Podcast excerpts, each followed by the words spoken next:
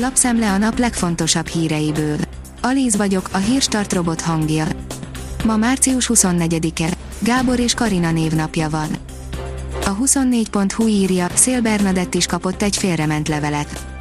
A Zala megyei Szivárvány Egyesített Szociális Intézmény véletlenül megküldte neki a Fentartó Szociális és Gyermekvédelmi Főigazgatóság Zala megyei kirendeltségének levelét. Merkei Béla elmondta, hogy milyen vakcinával oltják a kismamákat, írja a Demokrata. Merkei Béla elmondta, milyen tapasztalataik vannak eddig a koronavírusos kismamák kezeléséről. A Szabad Európa szerint főműsoridőben mutatják be Szájer József elfogását. Egy belga tévétársaságnak videófelvétele van Szájer József brüsszeli elfogásáról, miután a Fideszes képviselő elmenekült egy illegális partiról, a felvétel még csak az interneten látható, de csütörtök este az egyik országos televízió is bemutatja, megemlítve, hogy Orbán Viktor bizalmasáról van szó.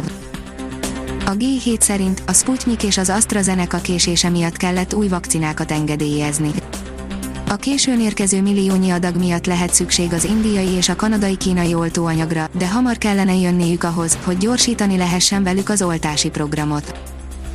Az Agroinform szerint régen csökkent már annyit az üzemanyagára, mint amennyit pénteken fog. A napokban a Brent olaj hordónkénti ára visszaesett egészen a 60 dolláros szintig, így péntektől újabb árcsökkenést tapasztalhatunk a hazai kutakon. A hiradó.hu oldalon olvasható, hogy karácsony lehet az ellenzék közös miniszterelnök jelöltje.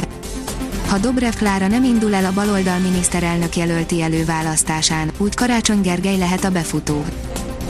A kitekintő írja, Biden kitiltotta a sajtót a határmenti menekült központokból. A Biden kabinet eddig a koronavírus járvány miatti protokollra hivatkozva tiltotta meg a sajtó számára a határmenti létesítmények látogatását. Az M4 szerint ötféle védettség alakulhat ki a koronavírus fertőzés után. A koronavírus járvány kialakulása óta arra kíváncsiak az emberek, meddig maradnak védettek, ha elkapják a vírust, egy friss tanulmány erre adhat választ, és külön jó hír, hogy tudományosan igazolt már, hogy a betegek többsége fél évig is immunis lehet egy új fertőzésre. Pozitív lett a magyarok ellen készülő lengyel válogatott játékosának koronavírus tesztje, írja az Eurosport a magyarok ellen készülő lengyel labdarúgó válogatott egyik játékosának, Mateusz Klichnek pozitív lett a koronavírus tesztje. A 444.hu szerint 29 millió AstraZeneca oltást talált az EU egy olasz raktárban. A cég állítja, hogy a készleteket nem az EU-n kívülre akarták exportálni, pontosabban egy részét igen, de egy olyan program részeként, amit az Unió is támogat. A 24.hu szerint kórházba került az olimpiai bajnok Hegedűs Csaba. A véroxigén szintje nem kielégítő, de szerencsére nincs lélegeztetőgépen. A kiderül oldalon olvasható, hogy 20 fok fölé melegszik az idő.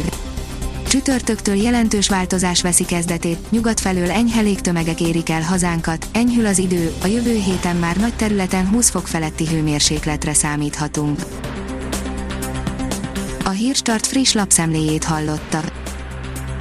Ha még több hírt szeretne hallani, kérjük, látogassa meg a podcast.hírstart.hu oldalunkat, vagy keressen minket a Spotify csatornánkon.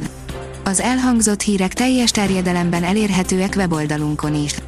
Ha weboldalunkon hallgat minket, az egyel korábbi adás lejátszása automatikusan elindul, beállíthatja, hogy az összes korábbi adás, vagy csak az aktuális tematika hírei következzenek. Köszönjük, hogy minket hallgatott!